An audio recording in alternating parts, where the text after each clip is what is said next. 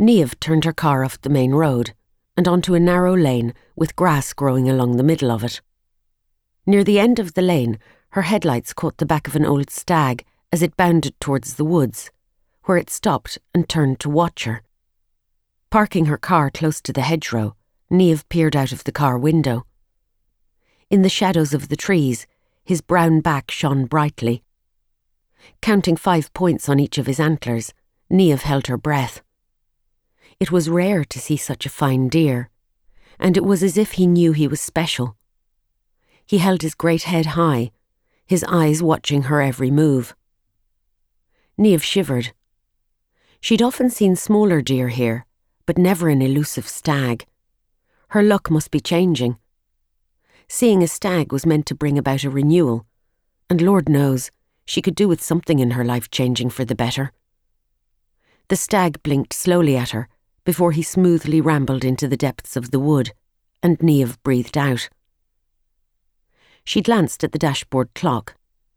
It was half eight, but she didn't need the clock to tell her she wasn't late. She hadn't missed the solstice sunrise. The sky above was still navy, with hints of deep peach and lavender hinting at a new day, and hopefully a new phase in her life. She waited for the clock to tick one minute closer to sunrise then she reached over and grabbed her tote and coat from the passenger footwell. Hopping out of the car, she looked around. Everything was so peaceful. The lake glimmered softly in the distance, and the bracken and grasses from the hedgerow were still in the morning air. A brightening sky in the east made her glad she'd come, especially as she'd found it hard to get up that morning. With renewed vigour, Niamh made her way down the lane towards the lake. Lough Carra was wide and nestled comfortably in the lush valley, like a newborn babe wholly content and safe in its mother's loving arms.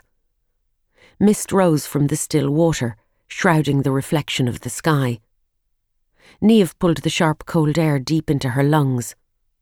Her feet crunched on the shingle as she made her way to the sandy beach that she knew so well. Once there, she shucked off her coat, shuffled out of her trainers, and swiftly stepped out of her clothes until she stood in her swimsuit, the one she'd bought for the sun holiday that hadn't materialised last year. In the misty morning, its bright tropical colours stood out like rosehips in the dark hedgerows. The cold air prickled her skin, and she rubbed her arms briskly. Evan always said she was mad, coming down here almost every solstice to swim in the lake. She countered his comments with her own saying he was just as insane, going out in hail, rain, sleet, or snow to coach the under 16s football team.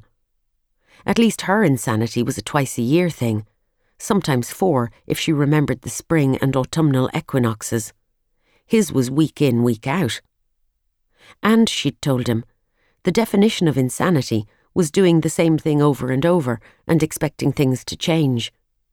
The team hadn't won a match in ages and it wasn't likely that they would any time soon, whereas she went to the lake at solstice for different reasons.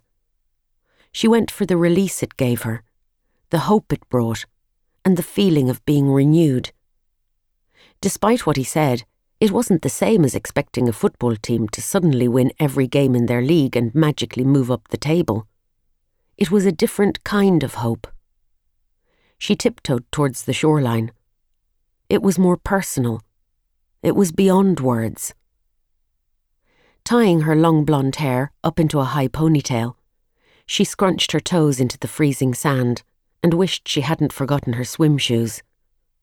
Her phone beeped from the cosy space in the bottom of her tote bag where she'd tucked it away. Sunrise was here. It was the moment she'd been waiting for. Stepping into the cold water, Niamh held her breath.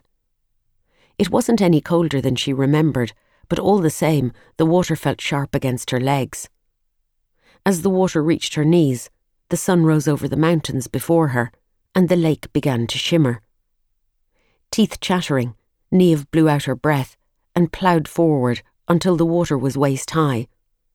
Gasping at the cold, she dipped her whole body into the water right up to her shoulders and pushed forward, not caring that her ponytail was dragging in the water behind her.